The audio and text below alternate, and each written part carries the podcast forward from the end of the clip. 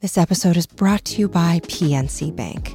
Some things should be boring, like banking. Boring is safe and reliable. You don't want your bank to be exciting or unexpected. Unexpected is for podcasts about bizarre scientific revelations, not banks. PNC Bank strives to be boring with your money so you can be happily fulfilled with your life. PNC Bank, brilliantly boring since 1865. Brilliantly boring since 1865 is a service mark of the PNC Financial Services Group Bank. PNC Bank, National Association, member FDIC.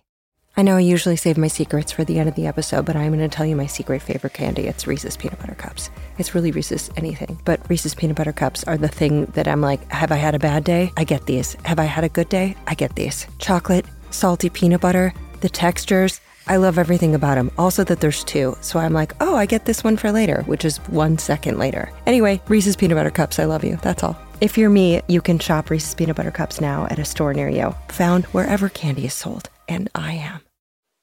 Oh, hey, it's the guy on next door who is like, Does anyone want some zucchinis? Because no one warned him that unattended zucchinis can grow to be the size of a human baby. Alie Ward, back with an instant classic episode of Ologies.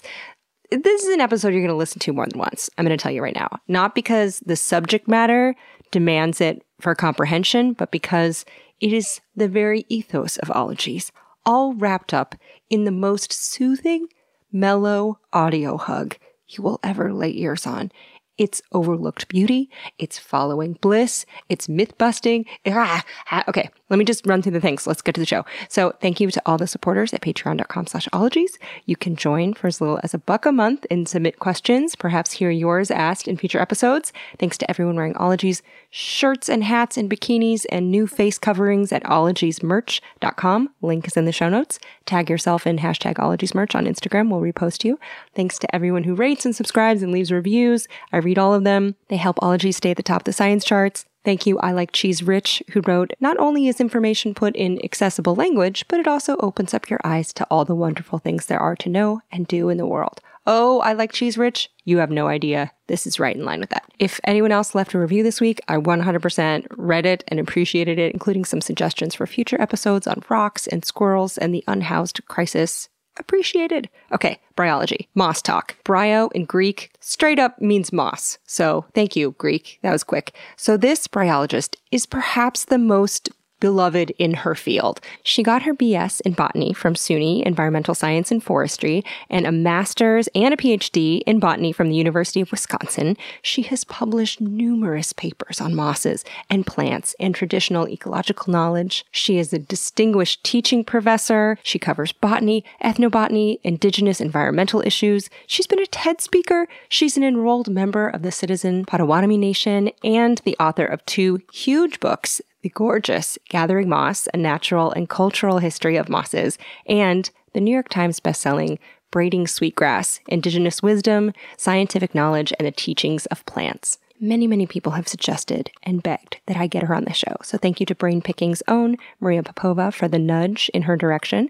Uh, we set up a time to meet virtually I have listened to this ologist's velvety soft voice via audiobooks so much that I was so nervous. I was afraid I'd be too loud or jarring or I'd make an air horn noise with my mouth. So I did my best just to keep calm. And this episode is just a gorgeous stroll through the forest floor, an eye opening loupe squinting gaze at hidden mysteries, and an intro to your new hero. We cover what is a moss? Where do they grow? Can you eat them? Should you have one as a bath mat? Are they soft to nap on? What's up with lichen? How to incorporate your native teaching into your science work, or how to recognize and appreciate indigenous knowledge without appropriating it. And moss smoothies with the moss wonderful biologist, Dr. Robin Wall Kimmerer.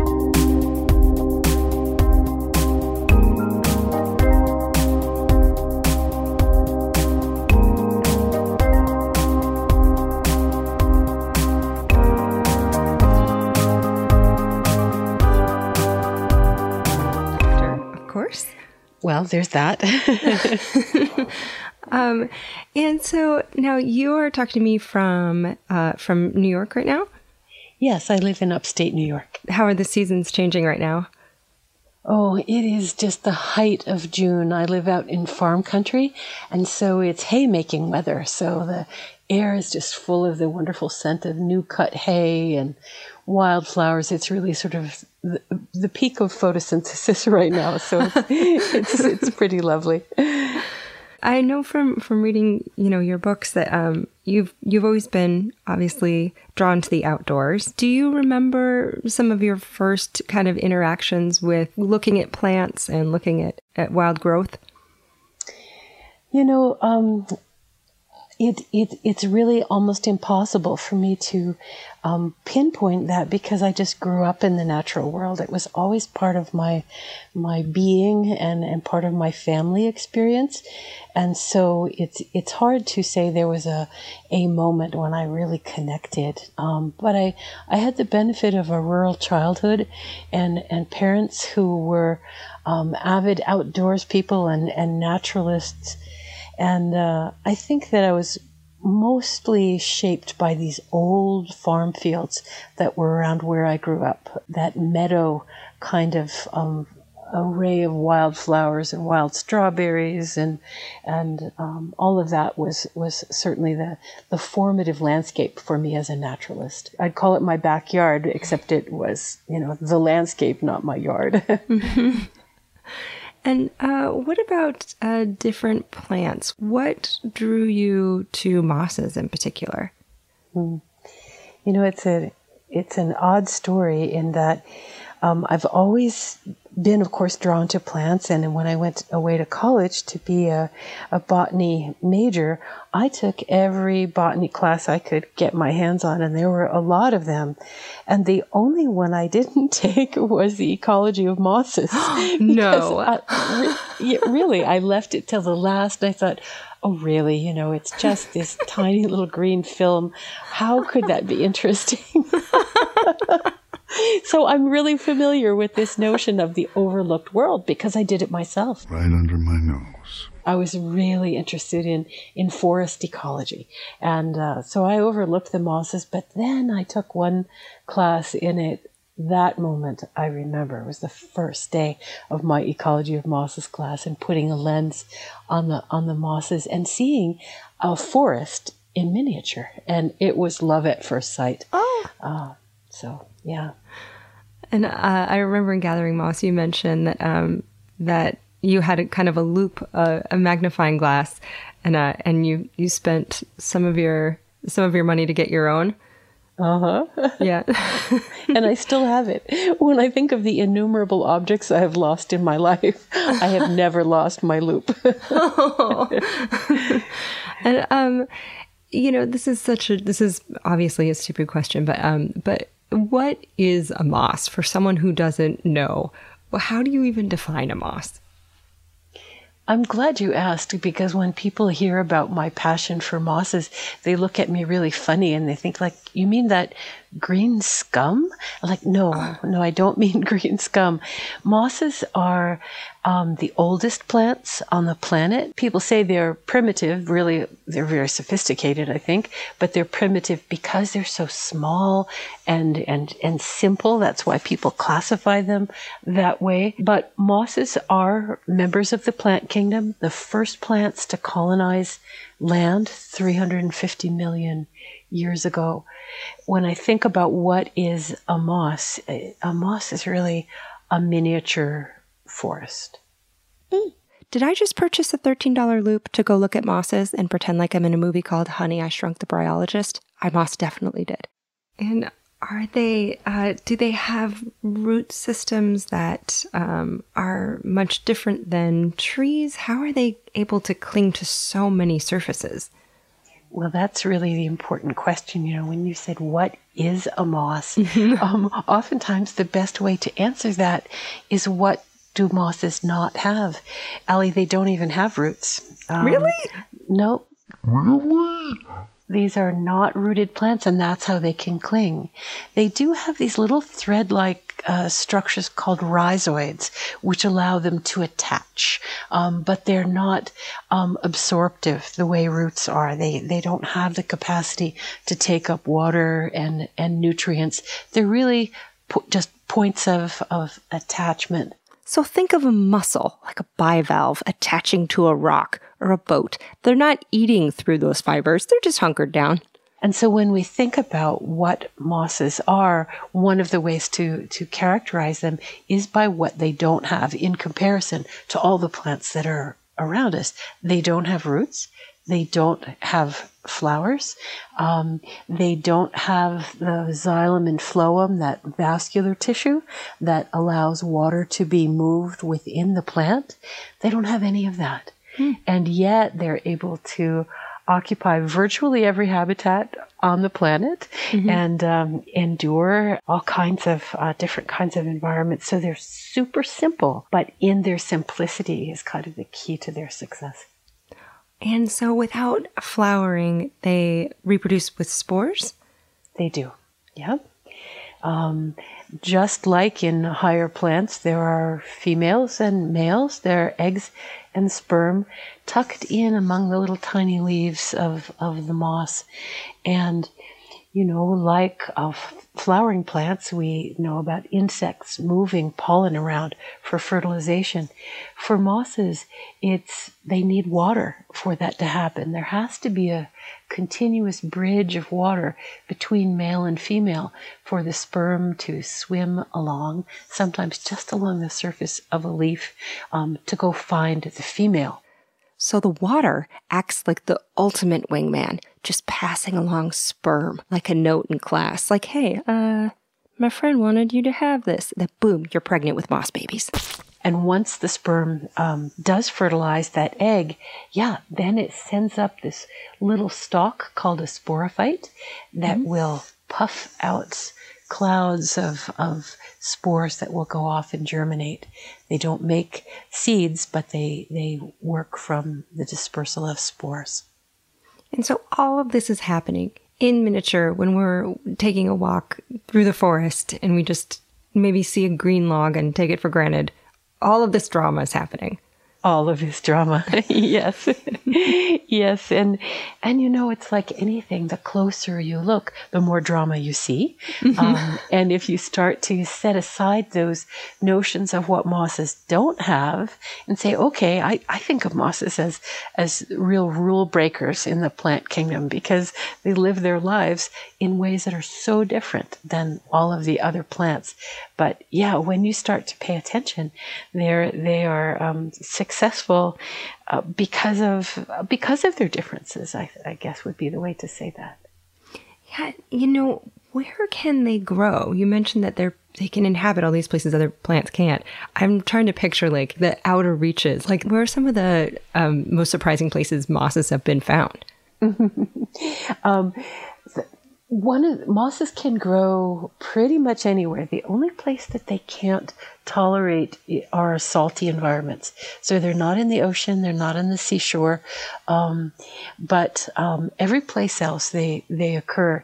And we tend to think about mosses as, like you said, being on a wet log. They're in a shady forest. They're next to a waterfall or a stream or a bog, wet places. But one of the most surprising places to find them is in the desert.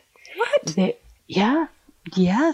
There are mosses that that live um, off from morning dew in the desert. That's all the water they ever get. Uh, so to me, those are some of the, the most surprising. And one of the beauties of, of when you ask where do mosses live, there's the big answer of everywhere except for marine environments. But the if we go to smaller to think about the world like a moss, mosses live on surfaces for the most part. You know, think about where you see them. They're they're on logs, they're on trees, they're on rocks, they're on uh, pavement. Um, in in city mosses, um, mostly they don't live on the soil although some do, um, because they're outcompeted by the bigger flowering vascular plants. So they tuck themselves in on all of these surfaces where it doesn't matter if you don't have roots. Oh, that's so smart. It's so clever of them. Mm-hmm. I know that we might take them for granted because our eyesight just doesn't allow us to kind of identify or, or notice their differences. But when you're looking through a loupe, how are their edges different and how are their forms and structures different? Mm. Well, they are at a, at the scale of a loupe, and even at the scale of just being on your knees and, and looking carefully.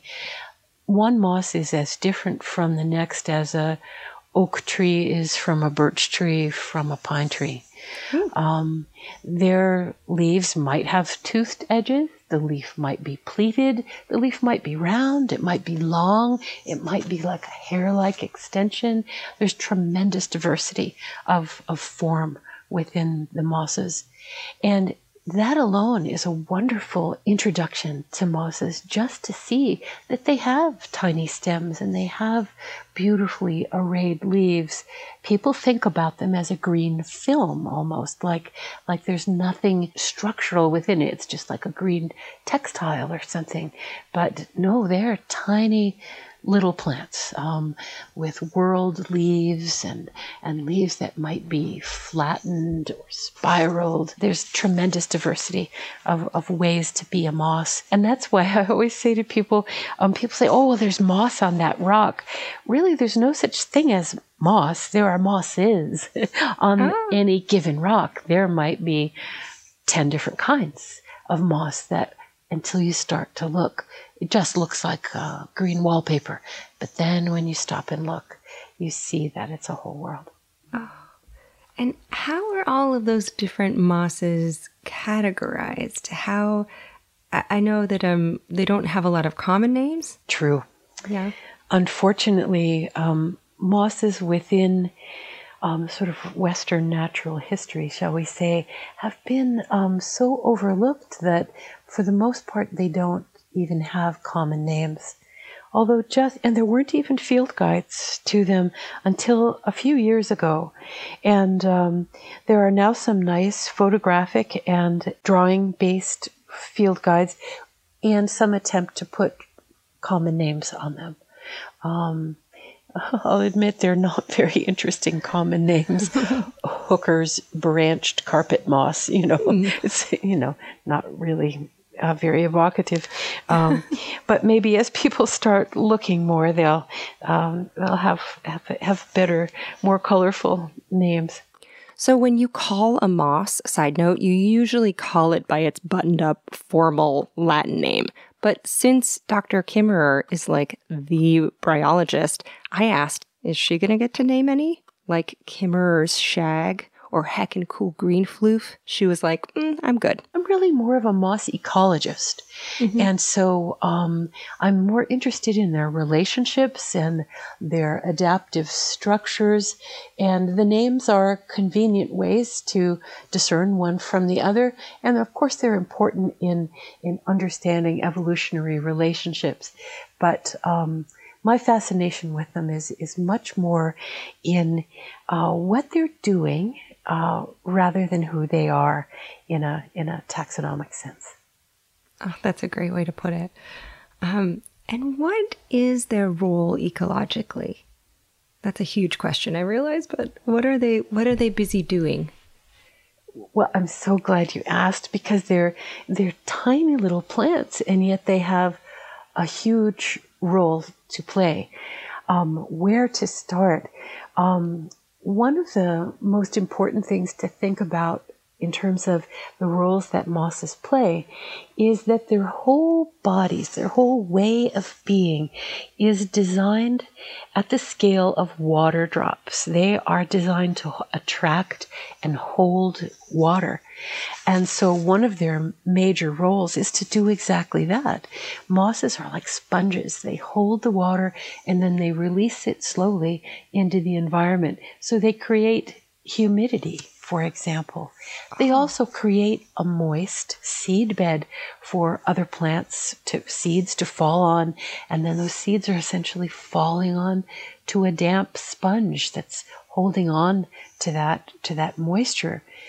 Their moisture holding capacity influences nutrients too.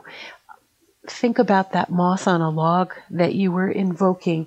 Well, if that moss is keeping the log damp, by virtue of being a, a sponge, that means that the decay fungi are hard at work inside that log, breaking it down, recycling nutrients much more effectively than if that log didn't have a moss blanket on it.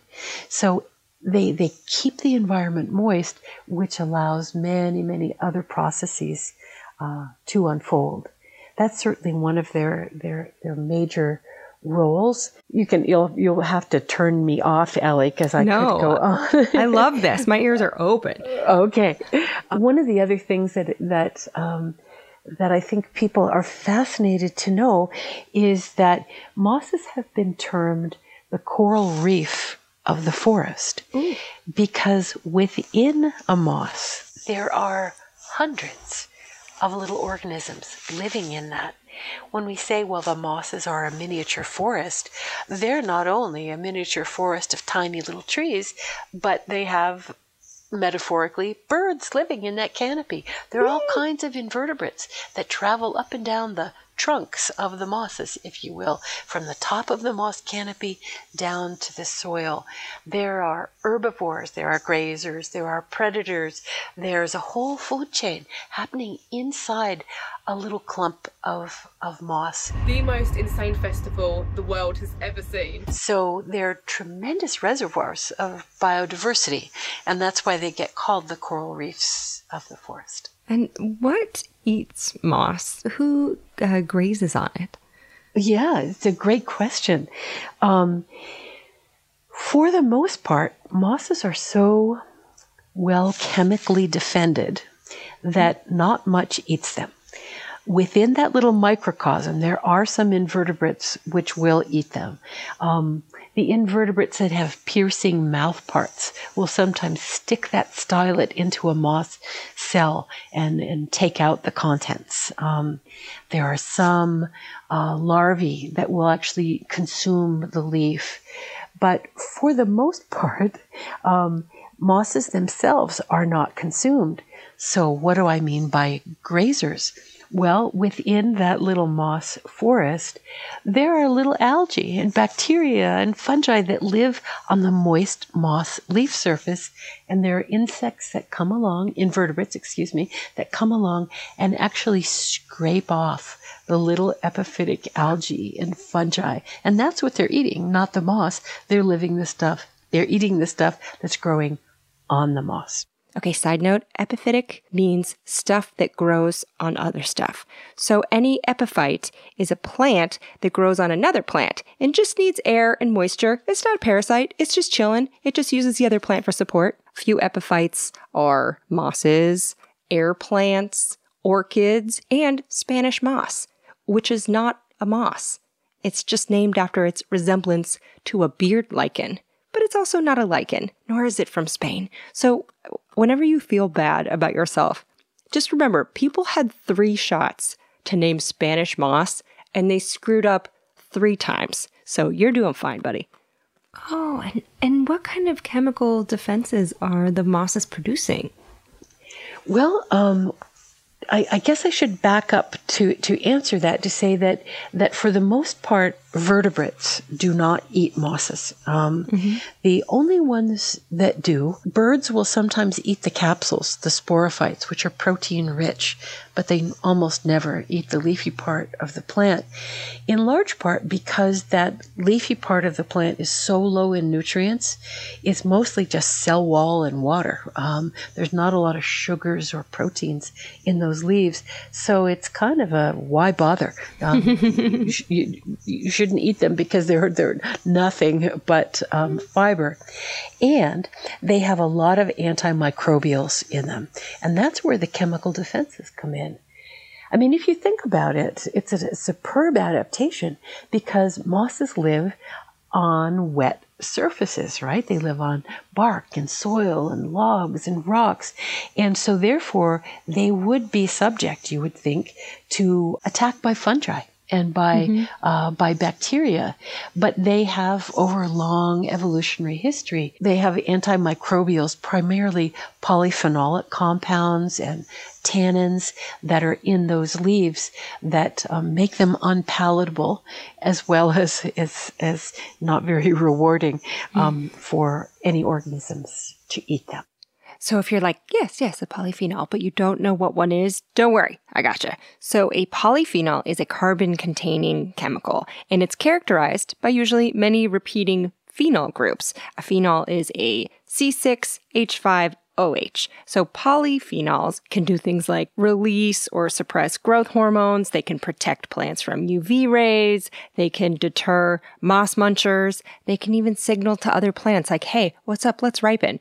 They can also fight infections. And those last types are called phytoalexins, in case you're ever in need of that word. Now, a tannin is a type of polyphenol. And if you've ever had like a dry tongue feeling from red wine or a green banana, or God forbid, you eat an unripe persimmon, which is so cringe inducing. You just, you might as well just try to get a tongue transplant because it's brutal. It's game over. But yeah, then you've had tannins. Now, what if you ate stuff that other people don't want to eat? Would anyone want to eat you? And has have those antimicrobial properties ever been used by other animals in their own defense against um, microscopic critters? There's a hypothesis that exactly that, because the only place in the world that vertebrates do eat mosses is in the Arctic. Oh. Um, uh, caribou will eat mosses, lemmings and voles will eat mosses. And um, some of the studies have suggested that while they might eat them, they can't digest them. There's you know, there's really just not much there to digest, but there's a, a suspicion that they eat them because of their antimicrobial properties, um, and that they may do something to to regulate digestion in, in the animals. It's not well understood, but animals do exploit the antimicrobial properties of, of mosses, hmm. including things like birds. Mosses are, are um, really uh, prime materials for nest building by songbirds. You'll often see songbirds foraging for mosses and they'll be flying around with trailing some brachythecium from their beaks and they build it into their nest. And it's soft, it's insulating, but it's also antimicrobial. And the birds that primarily use mosses in their nests are the songbirds that um, whose babies actually poop in the nest, mm-hmm. um, and so those the the mosses in the nest are thought to have a, a hygienic effect on reducing the the microbial load in the bird nest. Oh, that's so fascinating. I mean, in lieu of diapers, just have yes, yes. Can't body train a tiny bird. it's true, but you know, in, in, you're you're right. But in fact, as perhaps you know, mosses have long been used as diapers for by humans. Really? Um, yes, yes. Okay, tell me a little bit about that if you don't mind. Oh no, of course not. Um, yeah, because of moss's absorbance, this ability to grab onto and hold water like a sponge, they've been very important culturally and ethnobotanically among indigenous peoples uh, worldwide.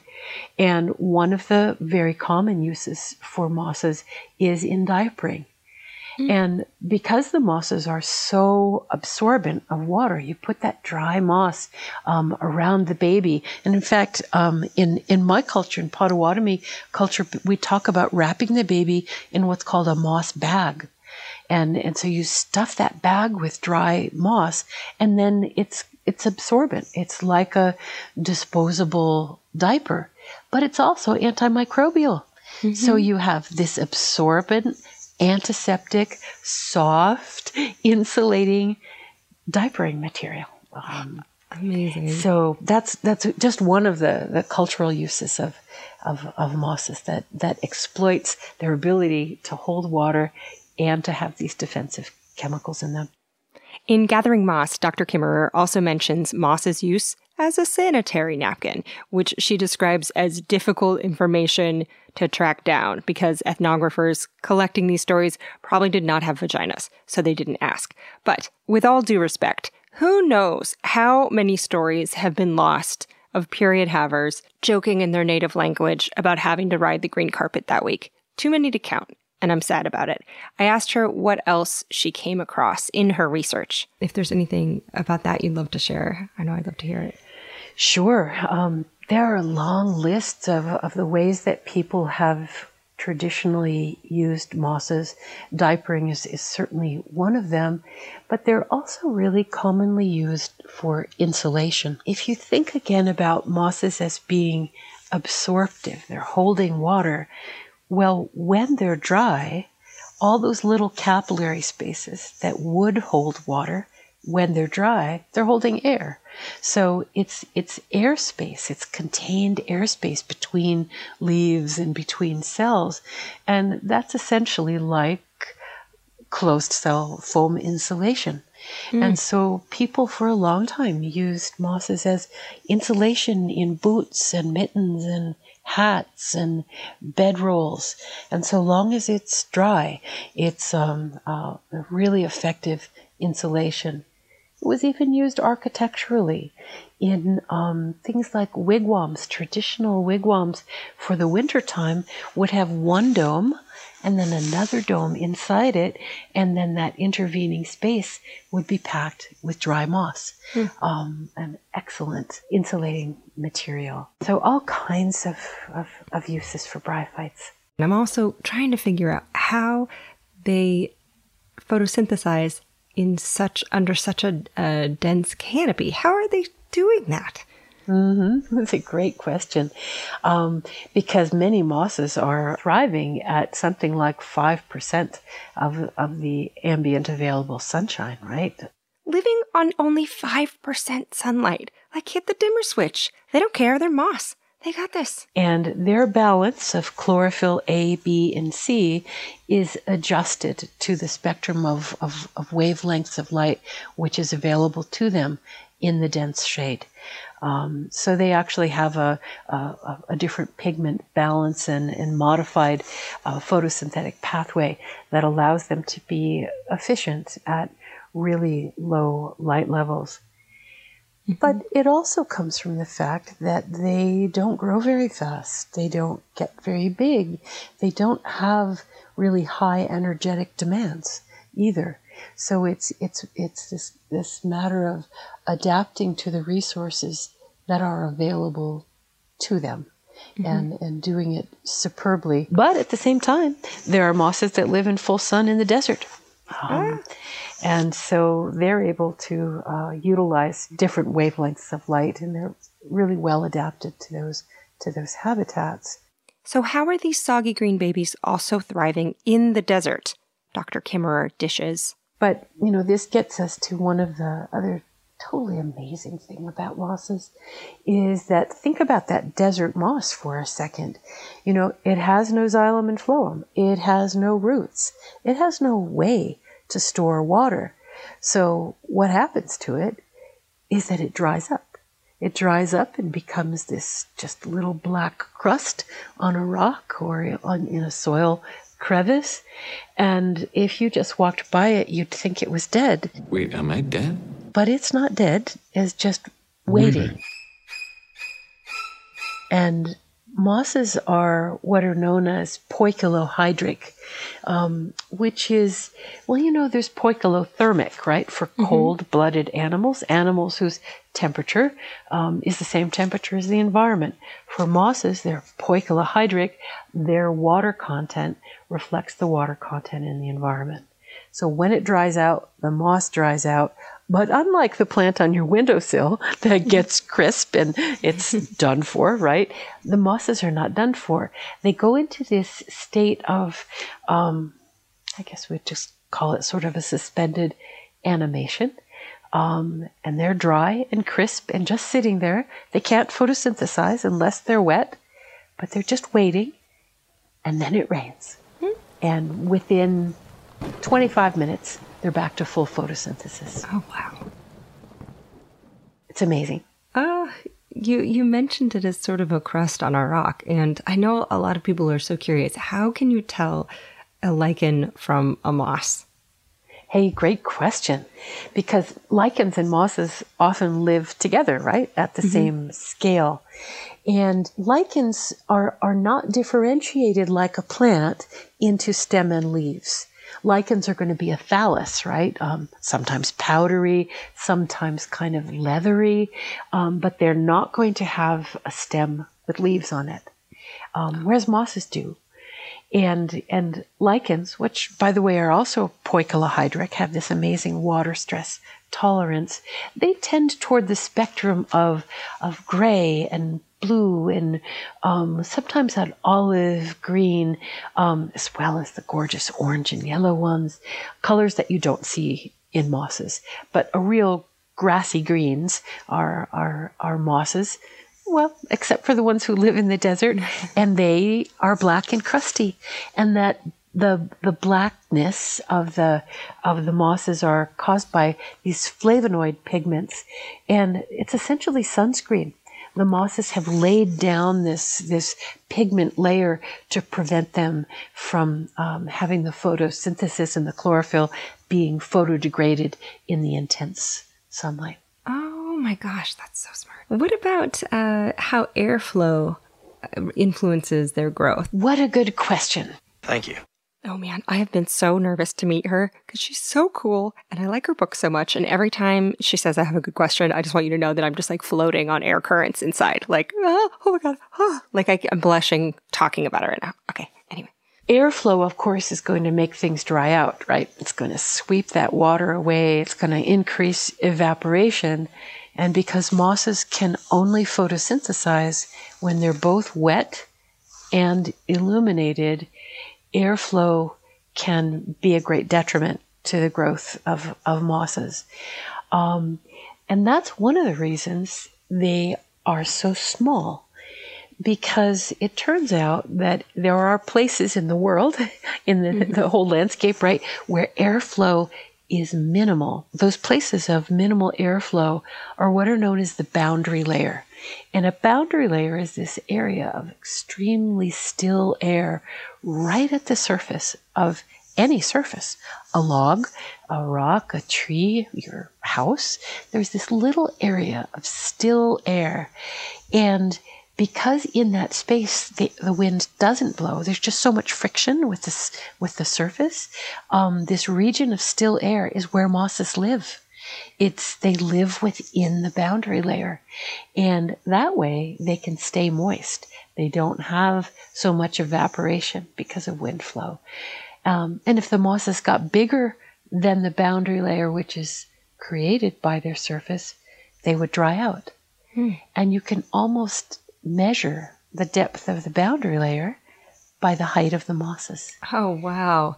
Oh, so that's ecologically, that's part of the puzzle then, how it all fits together?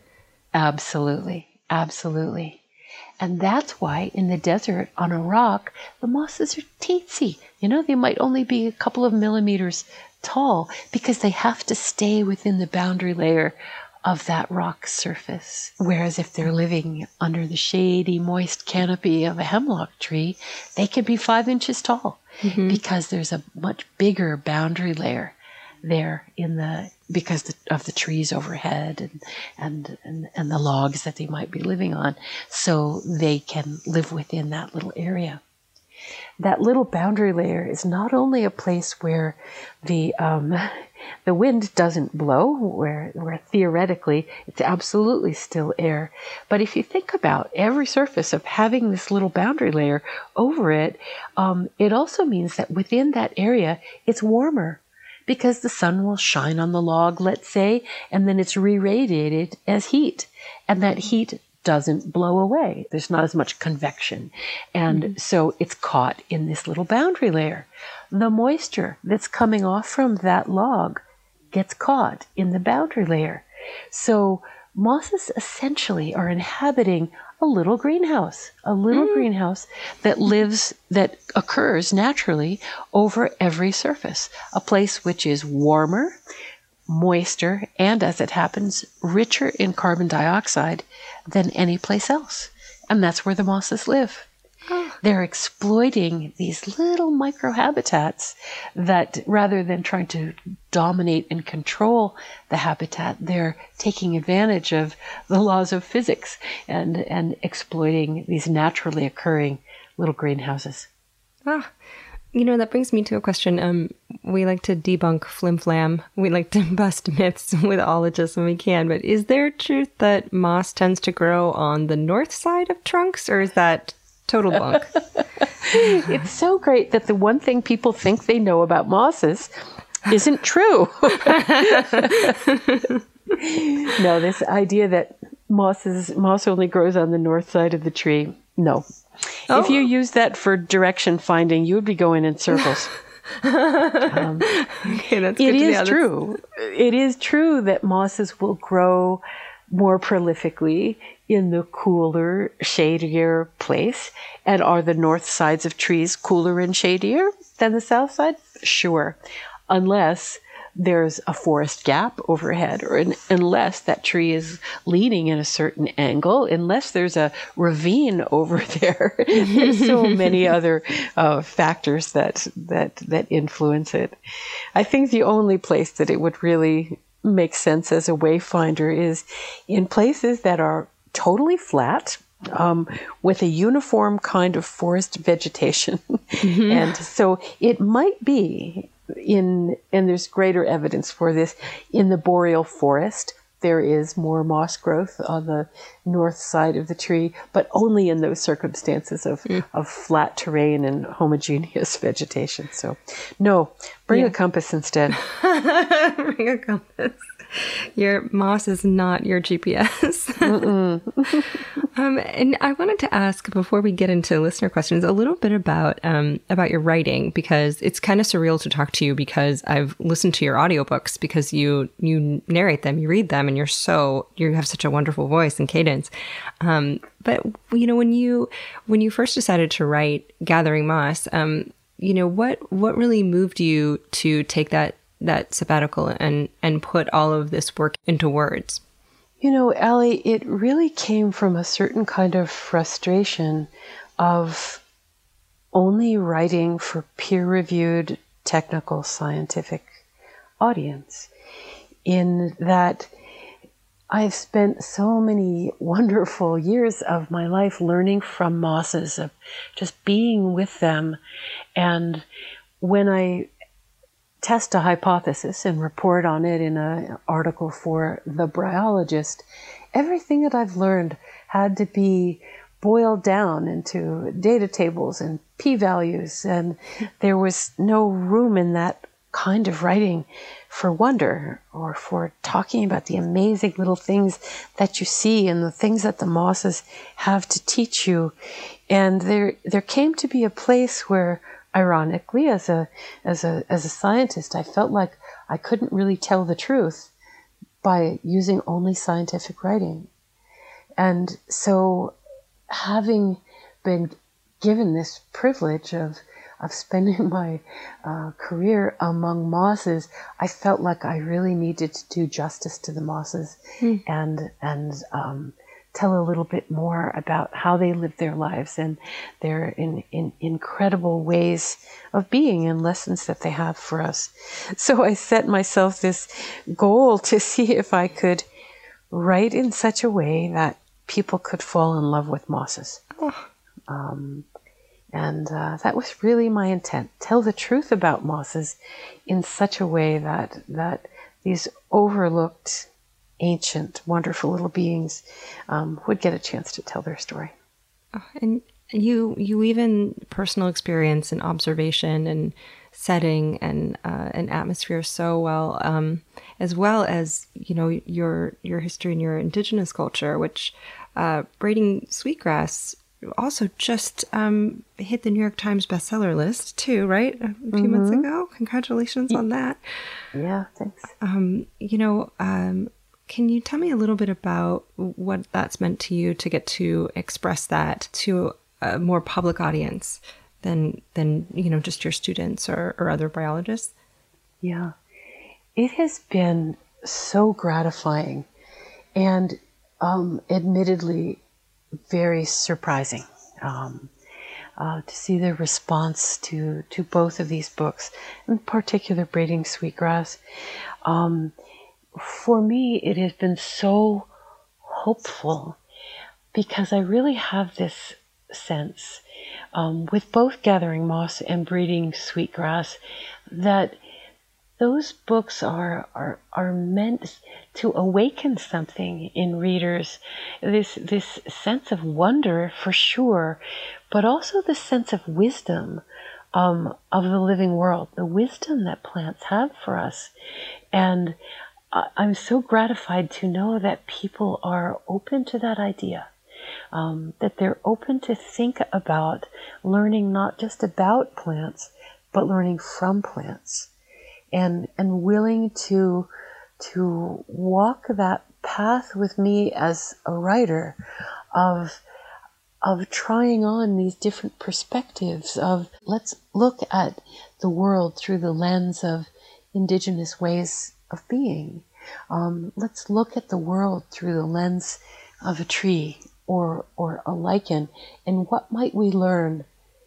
And it's it's just been so rewarding to have readers from so many different places and cultures and experiences um, embrace that, and it makes me so happy to think that the the plant's stories get to be shared so widely and that it might ignite even more stories of people and their relationship to, to plants. I got 16 plants. And uh, I have so many questions from listeners. Obviously, we're not going to get to all 316 of them. My goodness. people are. I hope there's some overlap. there's some overlap, but people are excited. Um, and I'll just dive in if that's okay. You bet. Okay, so we will get to those questions in just a moment. But first, a word from sponsors who make it possible for us to donate to a cause close to the heart of the ologist. And this week, a donation is going straight to SUNY's College of Environmental Science and Forestry's Center for Native Peoples and the Environment, which was founded by none other than Dr. Robin Kimmerer. So they are located within the original territory of the Haudenosaunee or Iroquois Confederacy with a mission to create programs that draw on the wisdom of both indigenous and scientific knowledge in support of shared goals of environmental sustainability. And the center includes a significant outreach element that's focused on increasing educational opportunities for Native American students in environmental sciences. Uh, there are also research collaborations, partnerships with Native American communities, to address local environmental problems. There are scholarships and fellowships also available. We're also sending a donation per Dr. Kimmerer to the American Indian Science and Engineering Society, whose goal is to substantially increase the representation of American Indian, Alaska Native, Native Hawaiian, Pacific Islander, First Nation, and other indigenous peoples of North America in the fields of science, technology, engineering, math, and other related disciplines. Now, they were founded in 1977 and they have awarded nearly 12 million and counting in academic scholarships. They also offer internships, professional development, conferences, and more. So, first donation was to the ESF Center for Native Peoples and the Environment, and another donation to the American Indian Science and Engineering Society. Thank you for the heads up on those, Dr. Kimmerer. So, a donation went to them, thanks to some sponsors who you may hear about now.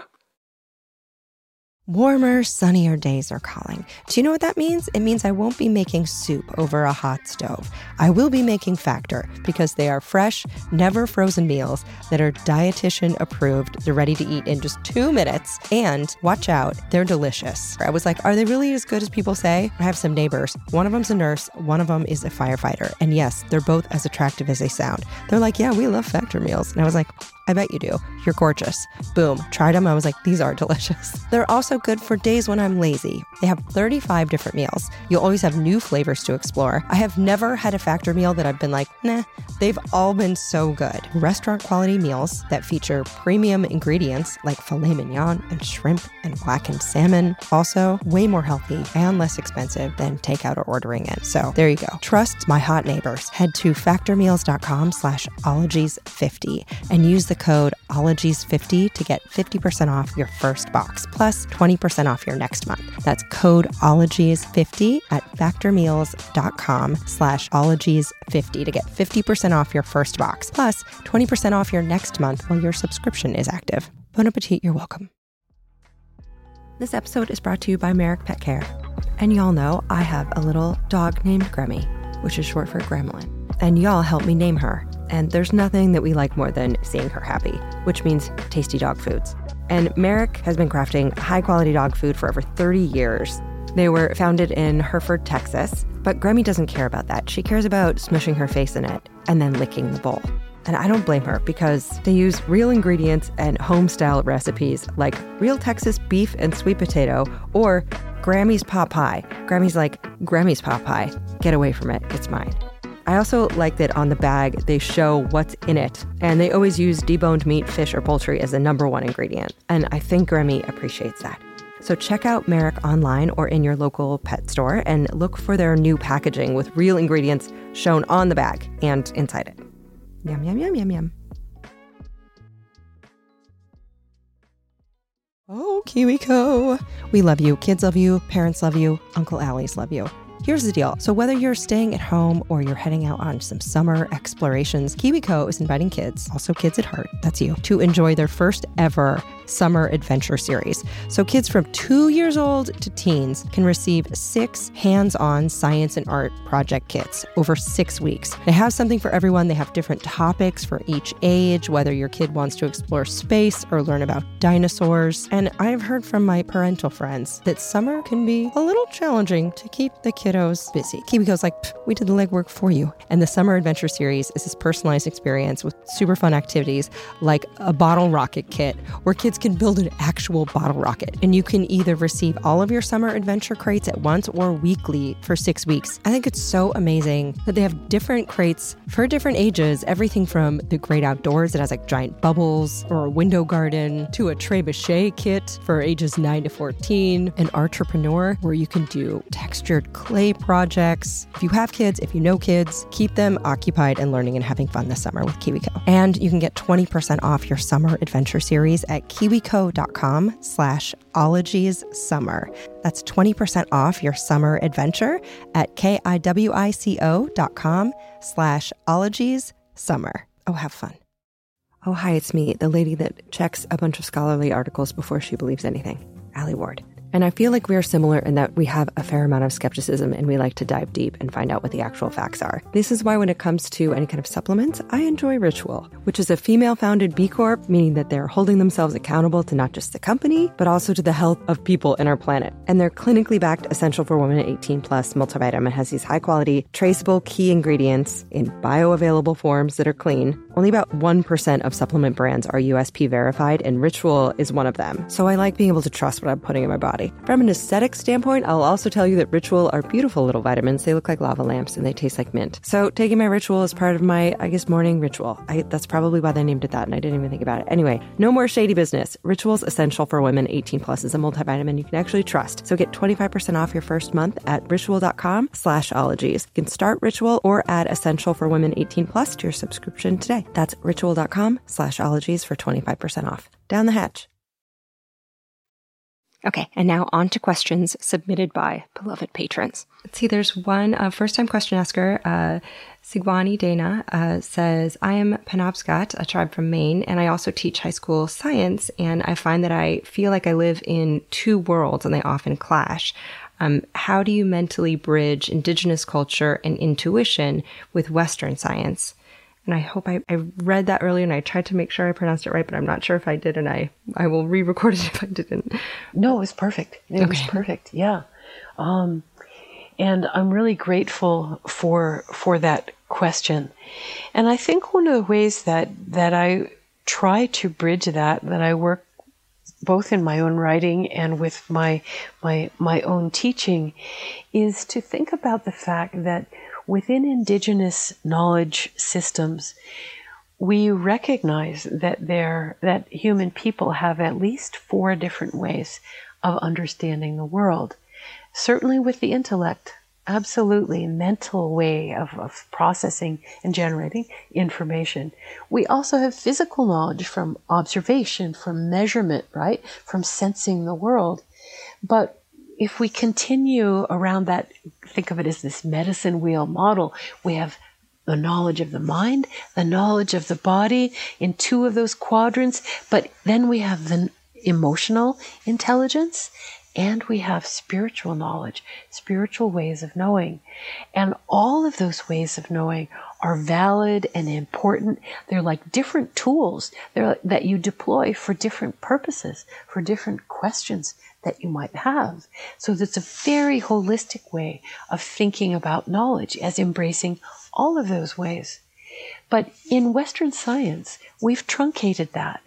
In Western science, we privilege the knowledge of the intellect and that which we can measure, and very explicitly set aside emotional and spiritual knowledge and say that doesn't count. That doesn't matter. That's that's not the real valid knowledge. Um, and so the scientific way of knowing is a subset of indigenous knowledge. And that's the way i try to um, present it is is that one is a subset of the other. Each of them has these powerful ways of knowing engaging different tools that we as people have.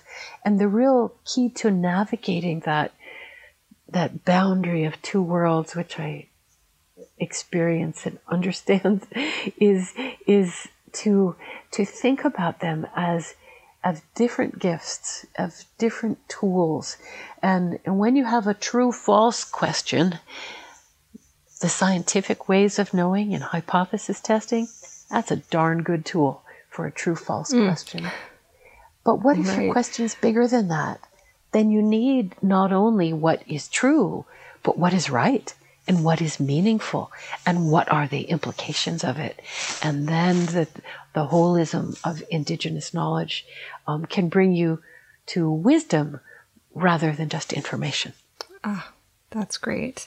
So, to learn more about this, you can look up medicine wheels, which can also represent the four directions north, south, east, and west, or the seasons spring, summer, winter, fall, the elements of earth, wind, water, and fire, or those four aspects of mind, body, emotions, and spirit. Now, if you are a non Indigenous person and you would like to make sure that your naturalist teachings touch on Indigenous knowledge in the right way, patrons Ira Gray, Olivia DeBorsier, and Sophie Karen, Schmitty Thompson, Liz Ropke, and first time question askers Lana Mack, Bridget, Gwen Kelly, and Sayada Darcy all submitted awesome questions wanting to know.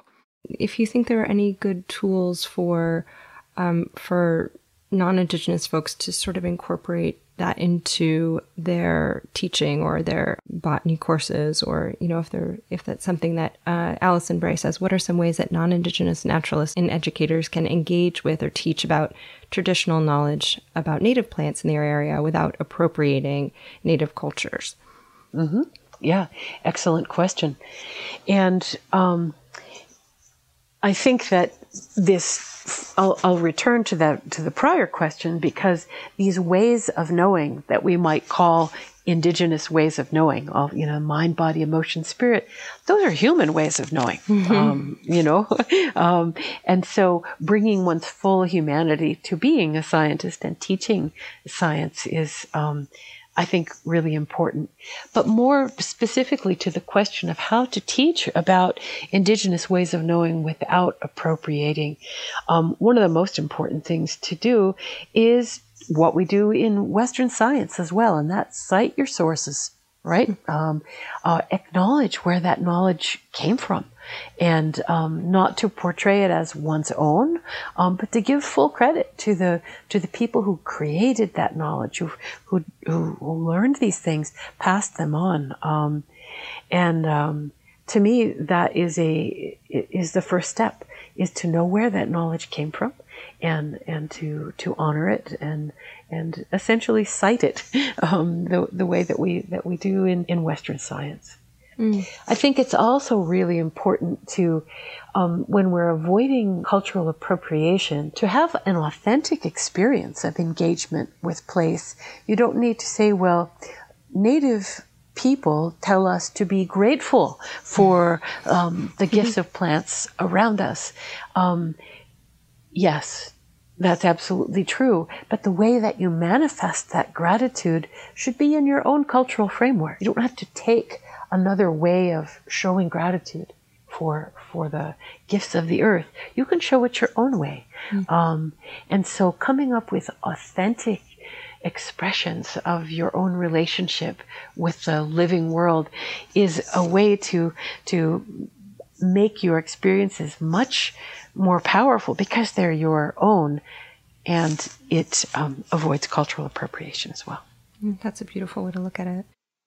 By the by, I listened to some of Gathering Moss sitting on a rock under an oak tree in unceded Tongva territory in Southern California. Now, 10 out of 10, highly recommend enjoying her dulcet voice on a blanket, watching squirrels, maybe on your city balcony, looking at a bee waggle its butt, or on a walk through the woods, even while finishing your taxes. Really, actually, no bad time or place, come to think of it. Anyway, I have a, a, this is a funny question. Um, Rebecca Pancoast says, first time question asker. Um, when I was little, I always imagined a patch of moss would be the most magical and comfortable place to take a nap.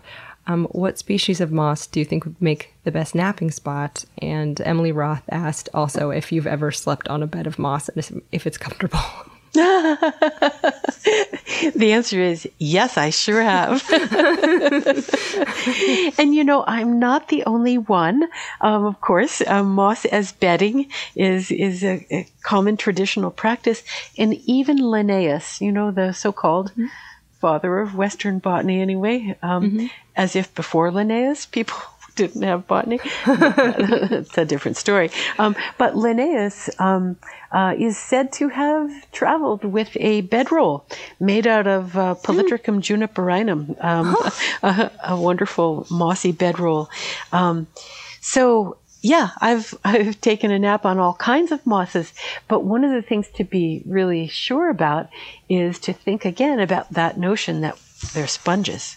They're full of water. So I have had um, many a wet bottom by thinking, oh, this will be a really nice place to sit. And like, no. Not so much. Slight soggy bottom there. And you know, to in terms of the things that are living in there too, um, Lillian Ledford and Julianne Gibson had similar questions. Uh, Lillian said, "This is an adjacent question from their friend Emily Ford. Do you squeal and coo with delight when you find tardigrades in moss specimens? And Julianne wanted to know how many tardies can moss hold? Do you ever see little moss piglets? Oh, they're just amazing, aren't they? Um, yes. yes. I do squeal with delight. um, such remarkable beings. And um, in terms of how many are in a, a, little clump of moss, you know, that depends on the moss. Um, tardigrades especially like sphagnum moss, peat mosses, because they're consistently moist. Um, they also like the log mosses, those big, robust wefts that grow on logs. Um, but but the shorter turf mosses will hardly have any tardigrades in them. Um, so um, the answer is the answer to most ecological questions. It depends. It depends.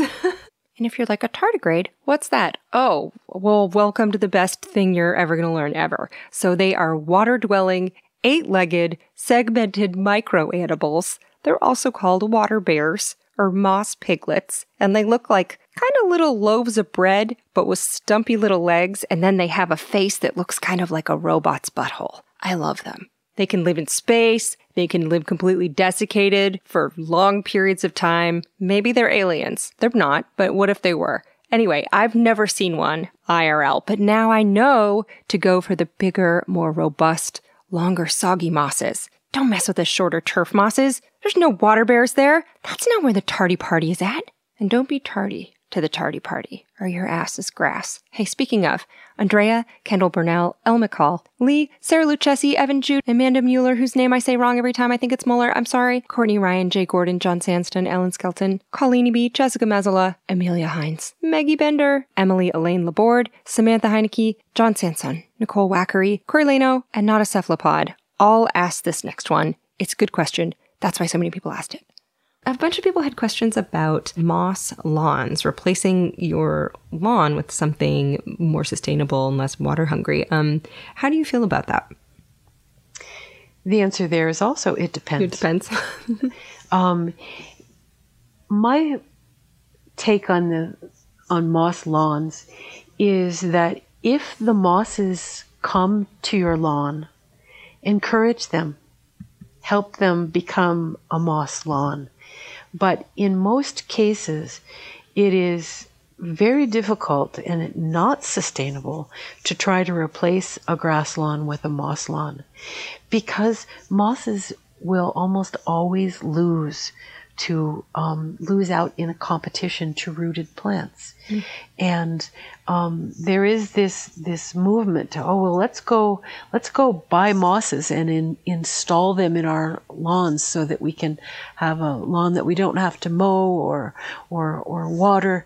Um, if those mosses were capable of growing in that setting, they would probably already be there. Mm-hmm. Um, I I am really not a fan of the of the notion of of transplanting mosses from the places where they are perfectly happy and doing their work, and and bringing them to places where they um, are not going to thrive. You can create the conditions for them. The, what I always say to people when they ask me about this: if you build it, they will come. if you make a place which is moist and shady and not conducive to um, to grass or, or ground cover, um, mosses will come there and they'll colonize it very happily. Um, but but for the most part, transplanting there's some exceptions to this, of course. Um, for the most part, transplanting mosses or using this moss milkshake method for getting moss lawns started um, is is I think unfair to mosses. Hmm. That's good to know.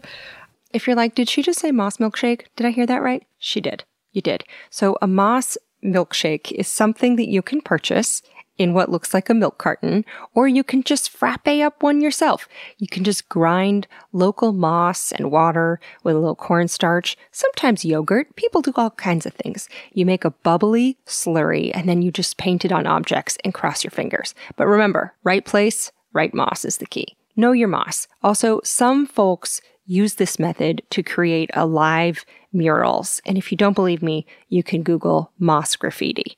So is your home even cute if it doesn't have a moss mural? Also, speaking of Pinterest design aspirations, a lot of people, so many, including Amy Carr, Adam Weaver, Madison Johns, Molly Johnson, Lacey Ireton, Addie Capello, Brittany Panos, Megan Lucian, Elle McCall, Catherine Warren, Kimberly McCall, and first time question asker Sakura wanted to know about this next one. What about bath mats? Have you seen this? I have. No, no, and no. okay. And to summarize, no.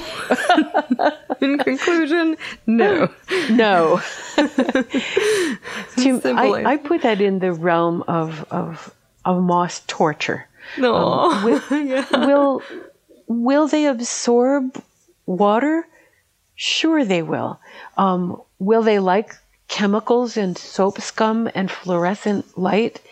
No, they will not, and they will they will just die. Mm. Um, leave them in the forest yeah. and have a cotton bath mat. Yeah. um, and that kind of brings me to my my last uh, question from listeners. Um, well, two people wrote in: Addie Capello and Carrie Simo. I'm not sure if those names are familiar to you, but they're both students of yours. Um, I was going to say, like, those are familiar names. yeah.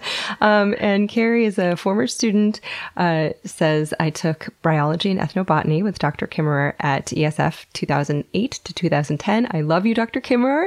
You've been such an inspiration. Just awesome. Um, and they are a restoration practitioner in Boulder County now.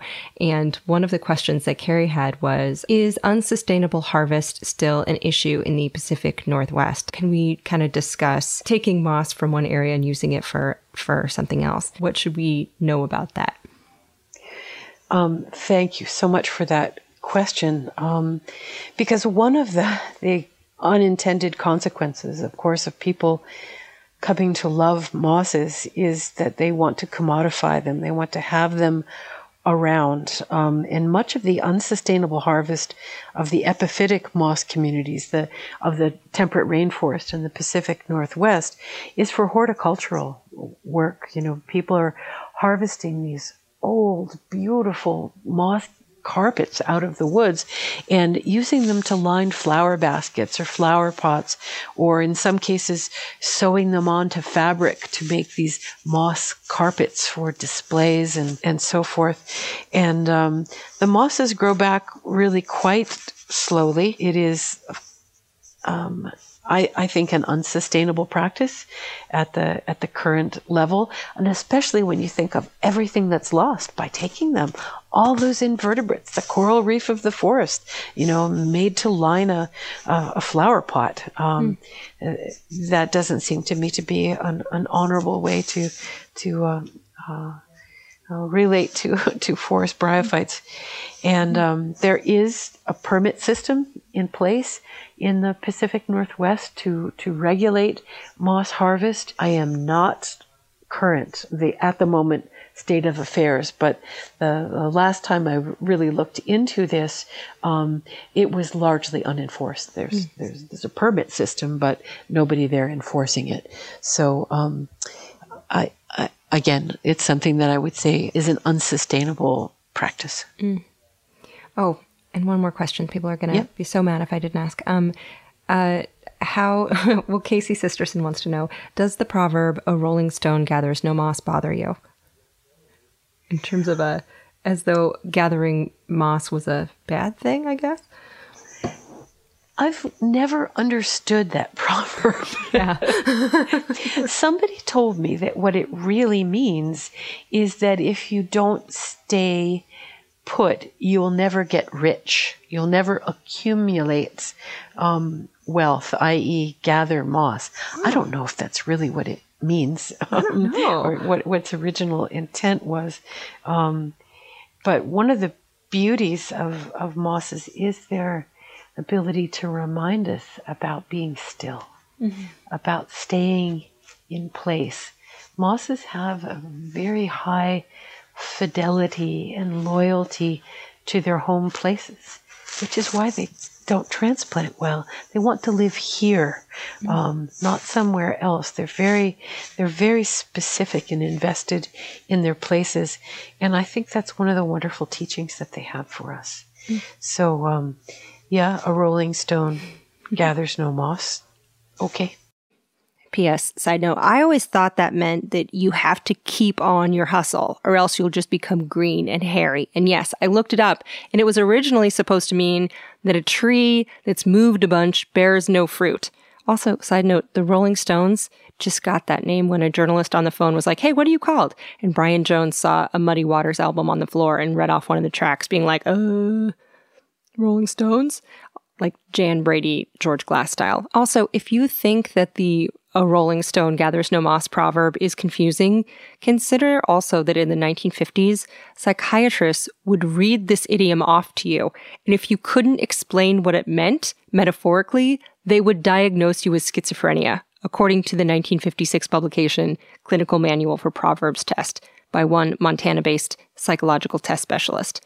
What? This proverb doesn't even know what this proverb means. Anyway, I don't think they do that anymore because it sucks. Now, in that vein, the last two questions I always ask an ologist is what is the hardest part about your job or about uh, being a biologist or what what's frustrating or even if it's petty or even if it's you know uh, deep or silly what's one thing that is kind of sticks in your craw hmm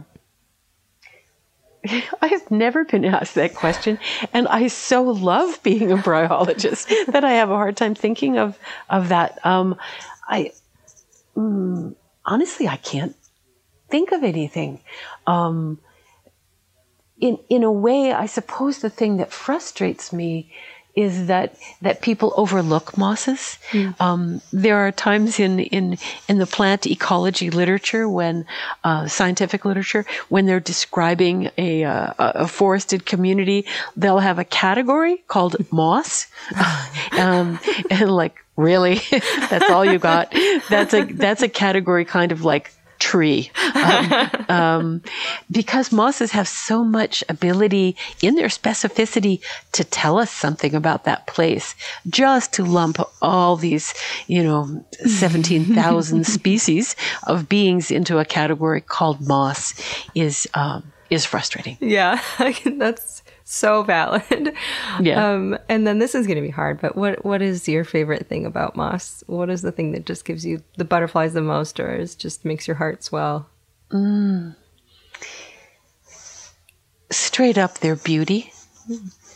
I've been looking at mosses for, oh man, uh, um, half a century, and and it's still gives me a thrill when I put my lens on them and think, oh my gosh, this just perfection in in miniature. Their beautiful intimacy with water, their their quiet kind of elegance. Um, I admire them. That's beautiful. That's awesome. I think there'll probably be a lot of people inspired to invest in a loupe. And uh, No, I hope so. Do you have one, Ellie? Not yet, no. But I was like, I I was uh, thinking about it and just looking at the the rocks in the yard and thinking, oh gosh, I want to see so much. So yeah, I think that's next on my list. I Yeah. Oh, do it. Yeah. absolutely, I can't. It's just this idea that it, there's this magical world that's right underneath you. That uh, Yes. you know that if you just kind of open your eyes and and get still enough to look, ugh, I love it. Yeah. Exactly. Oh, Thank you so so much for talking to me and, and doing this. And it, you've just been you've been on my list as someone I've wanted to talk to for so long, and it it, it just yeah, it feels surreal hearing your voice talk to me. Listen to it so that much. person who reads you to sleep at night. I know it's weird. yeah, you've been with me on hikes and all kinds of things. You've done the dishes with me, so it's, to have an interaction interaction is really surreal. But thank you so so much for doing this. So ask Mossum bryologists great questions, or any smart people stupid ones, and just know that there's a universe around you that is unfathomably large.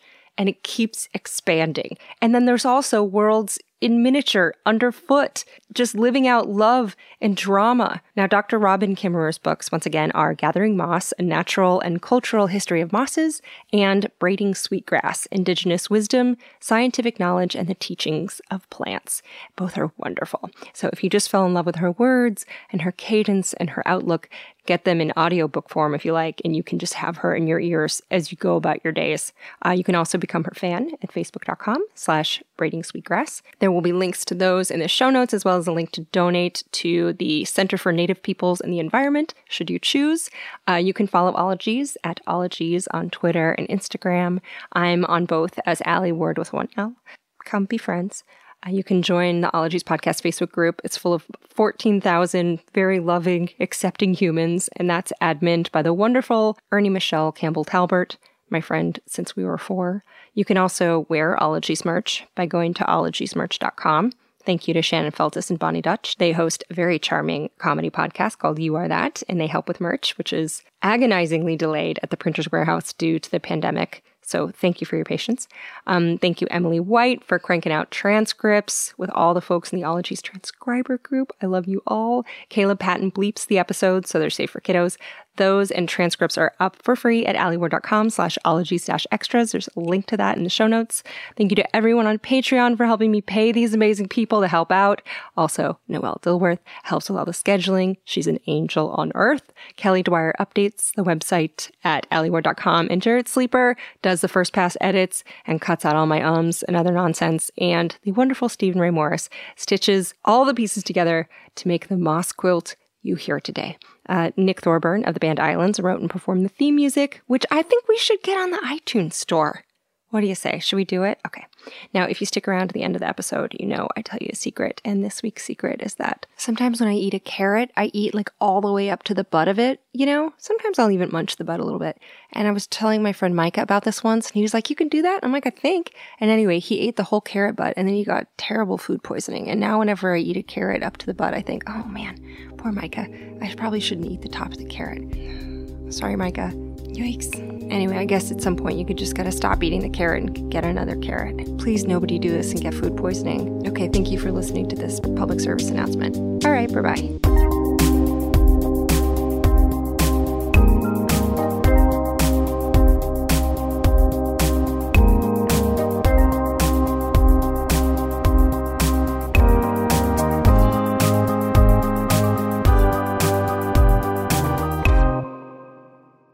Experienced at foraging. I used to find edible mushrooms on my bath mat.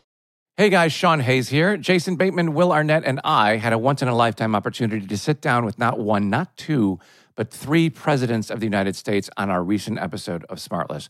That's because President Biden, a returning guest, brought two of his favorite pals, former Presidents Bill Clinton and Barack Obama, all joined us for unforgettable conversation. It's a historic episode of Smartless as we pry into the minds of these remarkable leaders. We'll cover everything from their time in office, America's responsibilities in the world, and their personal passions in an episode full of some candid stories, insightful perspectives, and a few surprises along the way.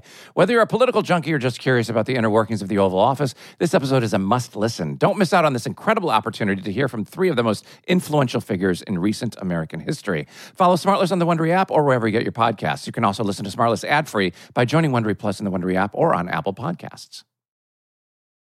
Whether you're a morning person or a bedtime procrastinator, everyone deserves a mattress that works for their style. And you'll find the best mattress for you at Ashley. The new Tempur-Adapt collection at Ashley brings you one-of-a-kind body-conforming technology, making every sleep tailored to be your best. The collection also features cool-to-the-touch covers and motion absorption to help minimize sleep disruptions from partners, pets, or kids. Shop the all-new Tempur-Adapt collection at Ashley in-store or online at ashley.com. Ashley, for the love of home.